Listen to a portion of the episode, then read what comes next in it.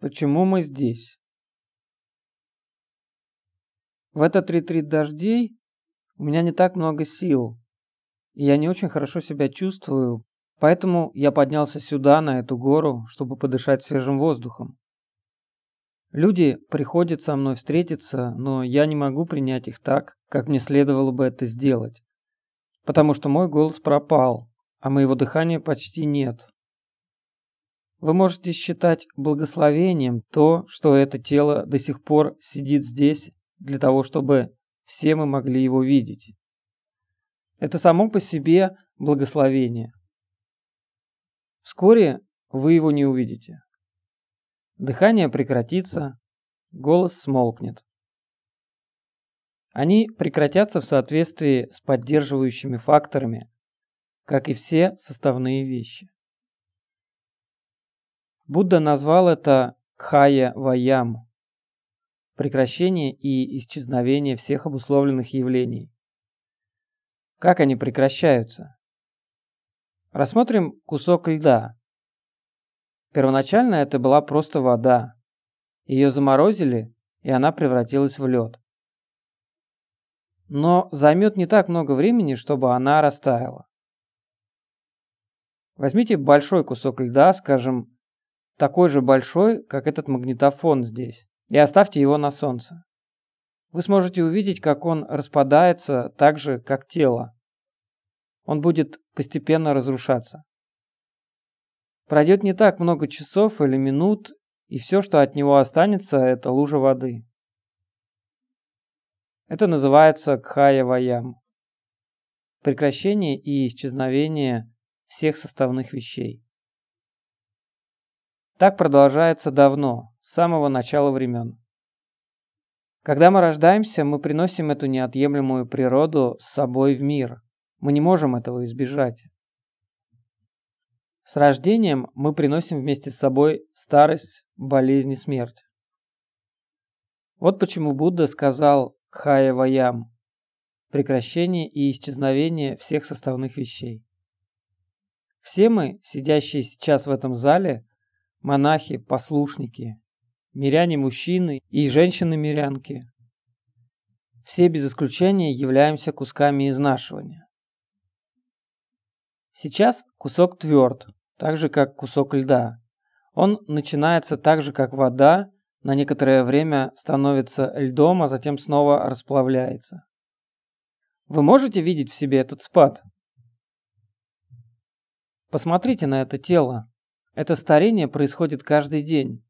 Волосы стареют, ногти стареют, все стареет. Вы не были такими раньше, так ведь?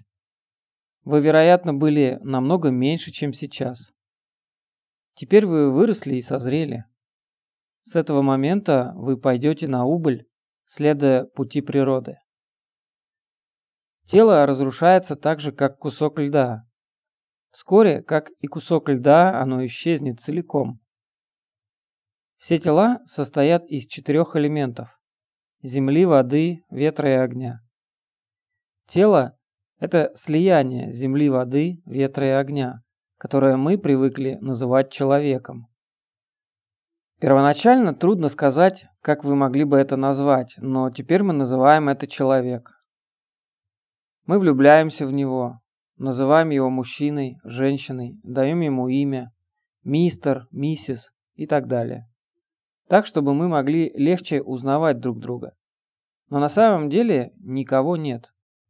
Есть земля, вода, ветер и огонь. Когда они соединяются в эту известную форму, мы называем результат этого человеком. Но не волнуйтесь по этому поводу. Если вы действительно смотритесь в него, то обнаружите, что там никого нет. Все твердое в теле, плоть, кожа, кости и так далее, называются элементом Земли. Жидкие составляющие тела относятся к элементу воды. Тепло в теле – это элемент огня, а ветра в теле являются элементом ветра. В монастыре Ватпапонг у нас есть тело, которое не является ни мужчиной, ни женщиной. Это скелет, который висит в главном зале. Глядя на него, вы не определите, мужчина это или женщина. Люди спрашивают друг друга, мужчина это или женщина. И все, что они могут сделать, это тупо смотреть друг на друга. Это всего лишь скелет, кожа и плоть исчезли. Люди не знают об этих вещах. Некоторые приходят в Атпапонг, заходят в главный зал, видят скелета и тут же бегут оттуда прочь. Они не могут на это смотреть, они боятся, боятся скелетов. Я думаю, эти люди никогда не видели себя прежде. Боятся скелетов. Они не задумываются о большом значении скелета. Чтобы добраться до монастыря, они должны ехать в машине или идти пешком. Если бы у них не было костей, то как бы они это сделали? Смогут ли они ходить так же, как сейчас? Но они едут на своих автомобилях в Ватпапонг, входят в главный зал, видят скелеты и бегут прочь. Они никогда раньше не видели таких вещей. Они родились с ними, и все же они никогда не видели его. Им очень повезло, что у них есть шанс увидеть это сейчас. Даже пожилые люди видят скелеты и пугаются. К чему вся эта суета? Это показывает, что они далеки от самих себя. Они не знают себя. Может быть, они отправляются домой и не могут спать по 3-4 дня. И все же они спят со скелетом. Они одеваются вместе с ним, едят пищу вместе с ним, делают все вместе с ним. И все же они боятся его. Это показывает, как люди далеки от самих себя, как жалки. Они всегда смотрят наружу, на деревья, на других людей, на внешние объекты, говоря «это большое», «это маленькое», «это короткое», «это длинное». Они так заняты поиском других вещей, что никогда не видят себя. У них нет прибежища. В церемонии посвящения в монахи посвящаемые должны учиться пяти основным темам медитации. Кеса – волосы на голове, лома – волосы на теле, накха – ногти, данта – зубы, тако – кожа. Некоторые из учеников и образованные люди хихикают, когда слышат эту часть церемонии посвящения. Чему это Аджан пытается нас здесь научить? Учит нас о волосах, которых у нас нет уже много лет. Ему не нужно учить нас этому. Мы уже знаем. Зачем учить нас чему-то, что мы уже знаем? Такие темные люди думают, что они уже могут видеть волосы. Тогда я говорю им, что когда я говорю увидеть волосы, это значит увидеть их такими, какие они есть. Увидьте волосы на теле такими, как они есть. Увидьте ногти, зубы и кожу какие они есть на самом деле. Вот что я называю видением. Не видеть поверхностно, а видеть в соответствии с истиной. Мы бы не утонули по уши в вещах, если бы смогли видеть вещи такими, как они есть. Волосы, ногти, зубы, кожа, какие они на самом деле. Они привлекательны? Они чисты? Есть ли у них какая-либо настоящая значимость? Они устойчивы? Нет. В них нет ничего такого. Они непривлекательны, но мы представляем их такими. У них нет никакой значимости, но мы представляем, что она есть. Волосы, ногти, зубы, кожа. Люди действительно подсели на эти вещи. Будда сделал эти вещи основными темами для медитации. Он научил нас знать эти вещи. Они приходящие, несовершенны, и у них нет владельца. Они – это не я или они. Мы рождены с ними и введены в заблуждение этими вещами, но на самом деле они нечисты. Предположим, что мы не мылись в течение недели. Смогли бы мы вынести взаимную близость? Мы бы очень плохо пахли. Когда люди сильно потеют, например, когда много людей работают вместе, появляется ужасный запах. Мы возвращаемся домой, трем себя водой с мылом, и запах несколько стихает. Его заменяет аромат мыла. Потирание мылом тела может заставить его казаться ароматным, но на самом деле плохой запах тела все еще там. Он временно подавлен. Когда запах мыла проходит, запах тела возвращается вновь. Теперь мы склонны думать, что эти тела привлекательны, долгоживущие и сильны. Мы склонны думать, что мы никогда не состаримся, не заболеем или не умрем. Мы очарованы и обмануты телом. И поэтому мы не знаем истинного убежища внутри себя. Истинным местом убежища является ум. Ум – это наше настоящее убежище. Этот зал может быть довольно большим, но он не может быть истинным убежищем. Здесь укрываются голуби, здесь укрываются гекконы, здесь укрываются ящерицы. Мы можем думать, что зал принадлежит нам, но это не так. Мы живем здесь вместе со всем остальным. Это лишь временный приют, который мы вскоре должны оставить. Люди принимают этот приют за убежище. Так сказал Будда, чтобы найти убежище. Это означает найти настоящее сердце. Сердце очень важно. Люди обычно не смотрят на важные вещи, они большую часть своего времени посвящают мелочам. Например, делая уборку в доме, они могут тратить силы на очистку дома, мытье посуды и так далее, но они не замечают свои сердца. Их сердца могут быть гнилыми, они могут чувствовать гнев, мыть посуду с кислым выражением лица. То, что их собственные сердца не очень чисты, они не видят. Это то, что я называю принять временный приют для убежища. Они украшают дом, но они не думают украшать свои собственные сердца. Они не исследуют страдания. Сердце – важная вещь. Будда учил тому, чтобы найти убежище в своем сердце. Аттахи аттано надха. Сделайте себя своим убежищем. Кто еще может быть вашим убежищем? Истинное убежище – это сердце. Больше ничего. Вы можете попробовать положиться на другие вещи, но они ненадежны. Вы можете лишь по-настоящему положиться на другие вещи, если у вас уже есть убежище внутри себя. Сперва у вас должно быть собственное убежище, прежде чем вы сможете положиться на что-либо еще, будь то учитель, семья, друзья или родственники. Поэтому все вы, и миряне, и бездомные, те, кто пришел сюда сегодня, пожалуйста, обдумайте это учение. Спросите себя, кто я, Почему я здесь? Спросите себя, почему я родился? Некоторые люди не знают этого. Они хотят быть счастливыми, но страдания никогда не останавливаются. Богатые или бедные, молодые или старые, они страдают одинаково. Все это страдания. А почему? Потому что у них нет мудрости. Бедные несчастные, потому что не хватает, а богатые несчастные, потому что у них слишком много. И за этим нужно следить.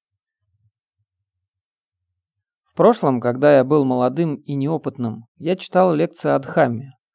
Я говорил о счастье богатства и собственности, о слугах и так далее. Сто слуг мужчин, сто слуг женщин, сто слонов, сто коров, сто буйволов, всех по сотне.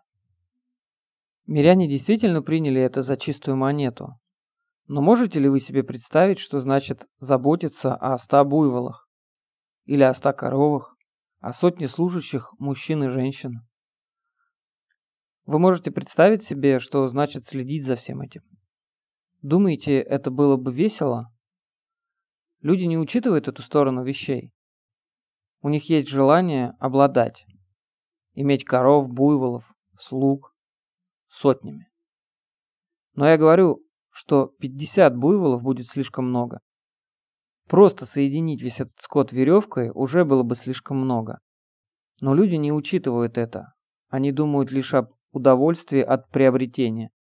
Они не учитывают возникающие при этом проблемы. Если у нас нет мудрости, все вокруг нас будет источником страданий. Если мы мудры, Эти вещи уведут нас от страданий. Глаза, уши, нос, язык, тело и ум. Глаза не так уж хороши, знаете ли. Если вы находитесь в плохом настроении, один лишь взгляд на других людей может заставить вас сердиться, и вы потеряете сон. Или же вы можете влюбиться в других. Любовь – это тоже страдание, если вы не получаете того, что хотите. Любовь и ненависть оба являются страданием из-за желания. Желание – это страдание. Желание не иметь – это страдание. Желание приобрести вещи, даже если вы получите их, это по-прежнему будет страданием. Потому что вы боитесь их потерять. Есть только страдания. Как вы собираетесь с этим жить? У вас может быть большой, роскошный дом, но если с вашим сердцем не все хорошо, он никогда не будет таким, как вы того ожидали. Таким образом, вы все должны взглянуть на себя. Почему мы родились? Действительно ли мы когда-либо чего-либо достигаем в этой жизни? Здесь, в сельской местности, люди начинают э, посадку риса с самого детства. Когда они достигают 17 или 18 лет, то покидают дом и выходят замуж, боясь, что у них не будет достаточно времени, чтобы скопить себе состояние. Они начинают работать с раннего возраста, думая, что таким образом они разбогатеют. Они сажают рис, пока им не исполнится 70 или 80 или даже 90 лет. Я спрашиваю их, вы работаете с самого дня своего рождения. Теперь настало время уходить. Что вы собираетесь с собой взять? Они не знают, что сказать. Все, что они могут сказать, это «сдаюсь». Я не знаю ответа. У нас есть поговорка в этих краях. Немедли со сбором ягод на пути. Оглянуться не успеешь, как наступит ночь. И все из-за этого сдаюсь. Они не здесь, не там. Полны лишь этим «сдаюсь». Сидят среди ветвей ягодного дерева, жиреют от ягод. Сдаюсь, сдаюсь. Когда вы еще молоды, то думаете, что быть одному не очень хорошо. Вы чувствуете себя немного одиноко. Поэтому вы ищете партнера, с которым собираетесь жить. Сложите вместе двух, и появится трение. Жить в одиночестве слишком спокойно, но если жить с другими людьми, появляется трение. Когда дети еще маленькие, родители думают, когда они станут больше, нам станет легче. Они воспитывают своих детей, трех, четырех или пятерых, думая, что когда дети вырастут, их бремя станет легче. Но когда дети вырастут, им станет еще тяжелее. Как два куска дерева, один большой и один маленький. Вы выбрасываете маленький и берете побольше, думая, что будет легче. Но, конечно же, это не так. Когда дети малы, они не слишком вас беспокоят. Стоит лишь дать им шарик из риса и банан сейчас и потом. Когда они вырастут, то захотят мотоцикл или автомобиль. Хорошо, вы любите своих детей, вы не сможете отказаться. Таким образом, вы пытаетесь дать им то, что они хотят. Проблемы, Иногда родители спорят по этому поводу. Не ходи и не покупай ему машину, у нас нет столько денег. Но когда вы любите своих детей, вам приходится занимать где-то деньги. Может быть, родителям даже приходится идти на то, чтобы не давать детям то, чего они хотят. Затем нужно будет получать образование. Когда они закончат свою учебу, все будет хорошо. Но учебе нет конца. Что они собираются заканчивать? Только в науке о буддизме есть точка завершения. Все другие науки просто ходят по кругу. Конце концов, это настоящая головная боль. Если в доме есть 4 или 5 детей, родители в нем ссорятся каждый день. Страдание, которое ждет нас в будущем, мы не видим и думаем, что оно никогда не произойдет. Мы узнаем о нем только когда оно происходит. Такие страдания, страдания, вытекающие из нашего тела, трудно предвидеть. Когда я был ребенком, присматривающим за буйволами, Я брал уголь и втирал его в зубы, чтобы сделать их белыми. Я вернулся домой, посмотрел в зеркало и увидел их такими красивыми и белыми. Я был обманут своими собственными костями, вот и все. Когда мне исполнилось 50-60, мои зубы начали выпадать. Когда зубы начинают выпадать, это очень больно. Когда вы едите, вы чувствуете, что вас как будто бьют по челюсти. Это действительно больно. Я уже прошел через это, поэтому я пошел к стоматологу, чтобы он вырвал их все. Теперь у меня есть вставные зубы. Мои настоящие зубы создавали мне столько неприятностей, что я их вырвал. 16 штук за один прием. Стоматолог не хотел сразу вырывать 16 зубов, но я сказал ему, вырвите их, я возьму на себя ответственность за последствия. Таким образом, он вырвал их все за один прием. Некоторые из них были еще хорошими, по крайней мере, пять из них. Я вырвал их все. Но это была действительно опасная ситуация. После того, как я вырвал их все, я не мог ничего есть два или три дня. Прежде, будучи ребенком, присматривающим за буйволами, я часто думал, что полировка зубов была большим делом. Я любил свои зубы я думал, что они очень хороши. Но в конце концов они исчезли. Боль чуть не убила меня. Я страдал от зубной боли месяцами, годами.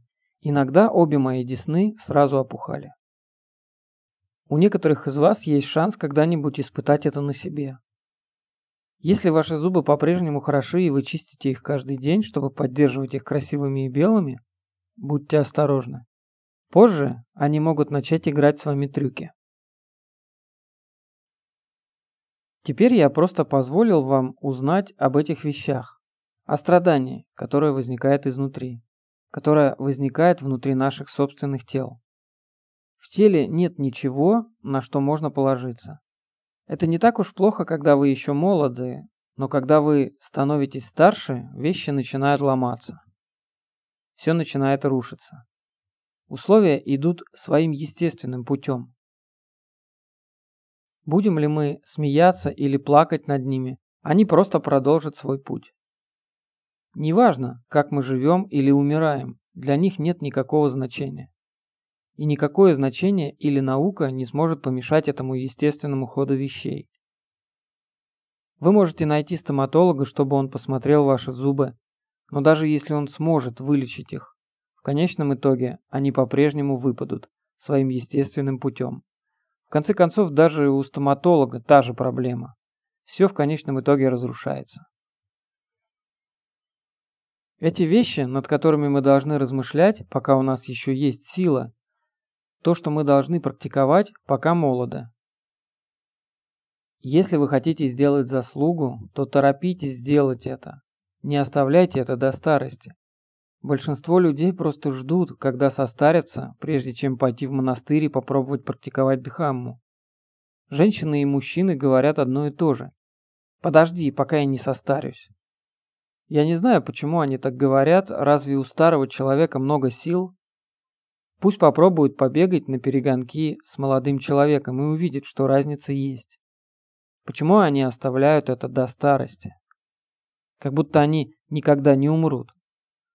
Когда им исполняется 50-60 лет и больше, «Эй, бабуля, давай пошли в монастырь». «Ты иди первый, мои уши не очень хорошо слышат». Вы видите, что я имею в виду? Что она слушала, когда ее уши еще слышали? Сдаюсь? Только пустая трата времени с ягодами. Наконец, когда ее уши уже не слышат, она идет в храм, это безнадежно. Она слушает проповеди, но не знает, о чем ей говорят. Люди дожидаются своего полного истощения, а уже потом начинают думать о практике Дхаммы. Сегодняшняя беседа может быть полезной для тех из вас, кто может ее понять. Это вещи, которые вы должны начать наблюдать, они наше наследие. Они постепенно будут становиться все тяжелее и тяжелее. Это бремя для каждого из нас. В прошлом мои ноги были сильны, и я мог бегать. Теперь при обычной ходьбе я чувствую тяжесть. Раньше мои ноги несли меня, теперь мне приходится их нести. Когда я был ребенком, я видел стариков, поднимающихся со своего места. Ох! Вставая, они стонали. Ох! Они всегда говорили «Ох!». Но они не знают, что заставляет их стонать. Даже когда все доходит до такой степени, люди не видят страдания тела. Вы никогда не знаете, когда вам придется с ним расстаться. Боль вызывает условия, идущие своим естественным путем. Люди называют это артритом, ревматизмом, подагрой и так далее. Врач назначает лекарства, но он никогда полностью их не вылечит. В конце концов, все разваливается, даже врач. Это условия, движущиеся своим естественным путем. Это их путь, их природа. Теперь взгляните на это. Если вы увидите это заранее, вам будет лучше, так же, как если вы увидите ядовитую змею на своем пути. Если вы увидите ее впереди, вы сможете изменить путь и избежать укуса. Если вы не увидите ее, вы сможете продолжать идти и наступить на нее, а потом она укусит вас. Если возникает страдание, люди не знают, что делать. Куда пойти его вылечить? Они хотят избежать страданий, они хотят быть свободными от него, но они не знают, как его лечить, когда оно возникает. И живут таким образом, пока не стареют, заболевают и умирают. В старину говорили, что если кто-то смертельно болен, один из ближайших родственников должен шептать ему на ухо «Будхо, Будхо, что они собираются делать с Будхо? Что хорошего даст им это Будхо, когда они уже почти на погребальном костре? Почему они не изучили Будхо, когда были молодыми и здоровыми? Теперь с прерывистыми вдохами вы поднимаетесь и говорите «Мама, Будхо, Будхо». Зачем тратить время? Вы лишь смущаете ее, отпустите ее с миром. Люди не знают, как решить проблемы в своих сердцах. У них нет прибежища. Они легко сердятся и многого желают. Почему? Потому что у них нет прибежища. Молодожены могут ужиться вместе, но в 50 лет или около того они не могут друг друга понять.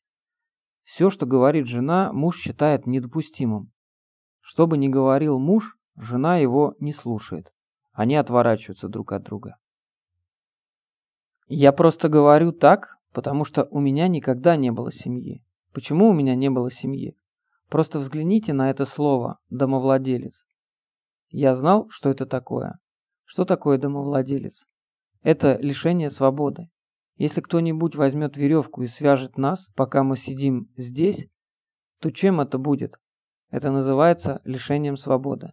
Это похоже именно на лишение свободы. Это круг лишения свободы. Мужчина живет в своем кругу лишения свободы, и женщина живет в ее кругу лишения свободы. Когда я читаю это слово «домовладелец», оно кажется тяжелым. Это не пустое слово, это настоящий убийца. Слово «лишение свободы» является символом страдания. Вы не сможете куда-нибудь пойти, вы должны будете оставаться в пределах вашего круга лишения свободы. Теперь мы подошли слову «дом». Это означает то, что полно суеты. Вы когда-нибудь поджаривали перец? При этом весь дом задыхается и чихает.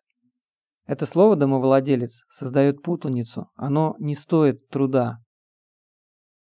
Из-за этого слова я стал монахом и не откажусь от этого. Домовладение ужасно. Вы застреваете и никуда не можете уйти. Проблемы с детьми, с деньгами и всем остальным. Но куда вы сможете пойти? Вы связаны. Есть сыновья и дочери, множество ссор, вплоть до последнего дня, и больше некуда идти. Каким бы страданием это ни было. Слезы текут, и они продолжают течь. Слезы никогда не прекращаются с этим домовладением. Только без домовладения вы могли бы прекратить слезы, но не иначе. Рассмотрите этот вопрос. Если вы еще не сталкивались с этим, то еще столкнетесь позже. Некоторые люди уже испытали это в какой-то степени. Некоторые из них уже в конце своей привязи. Останусь ли я здесь или уйду? В монастыре Ватпапонг есть около 70 или 80 хижин. Кути. Когда они почти полны, я говорю монаху, который за них отвечает, чтобы он оставил несколько кути пустыми, на всякий случай, если кто-то поссорится со своим супругом. Конечно же, в скором времени приезжает дама с сумками. Я сыта миром, Луангпо. О, не говорите так. Эти слова действительно тяжелы. Тогда приходит муж и говорит, что он тоже сыт по горло. После двух или трех дней в монастыре их усталость миром исчезает. Они говорят, что они сыты по горло, но они просто обманывают сами себя. Когда они уходят в куте и сидят в тишине наедине с собой, через некоторое время приходят всякие мысли. Когда же жена собирается прийти ко мне и позовет меня домой? На самом деле они не знают, что происходит. Что для них это усталость миром? Они расстроены чем-то и бегут в монастырь. Дома все выглядит не так. Муж не прав, жена не права. После трех дней тихого размышления, хм, жена все-таки права. Это я был неправ.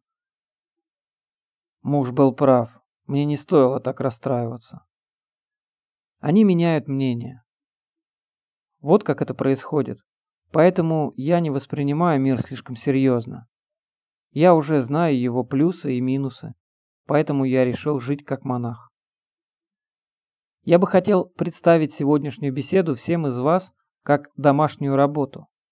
Находитесь ли вы в поле или работаете в городе, примите эти слова и обдумайте их. Зачем я родился? Что я могу взять с собой? Спрашивайте себя снова и снова. Если вы часто будете задавать себе эти вопросы, то станете мудрыми. Если вы не будете задумываться о таких вещах, то останетесь в невежестве. Слушая сегодняшний разговор, вы можете получить некоторое понимание. Если не сейчас, то, возможно, когда вы вернетесь домой, Возможно, этим вечером. Когда вы слушаете разговор, вы подавлены. Но, может быть, все ждет вас в машине? Это может проясниться, когда вы садитесь в машину. Это может проясниться, когда вы доберетесь домой. А, вот что имел в виду Луангпо.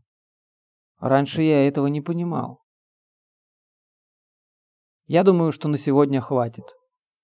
Если я говорю слишком долго, это старое тело устает.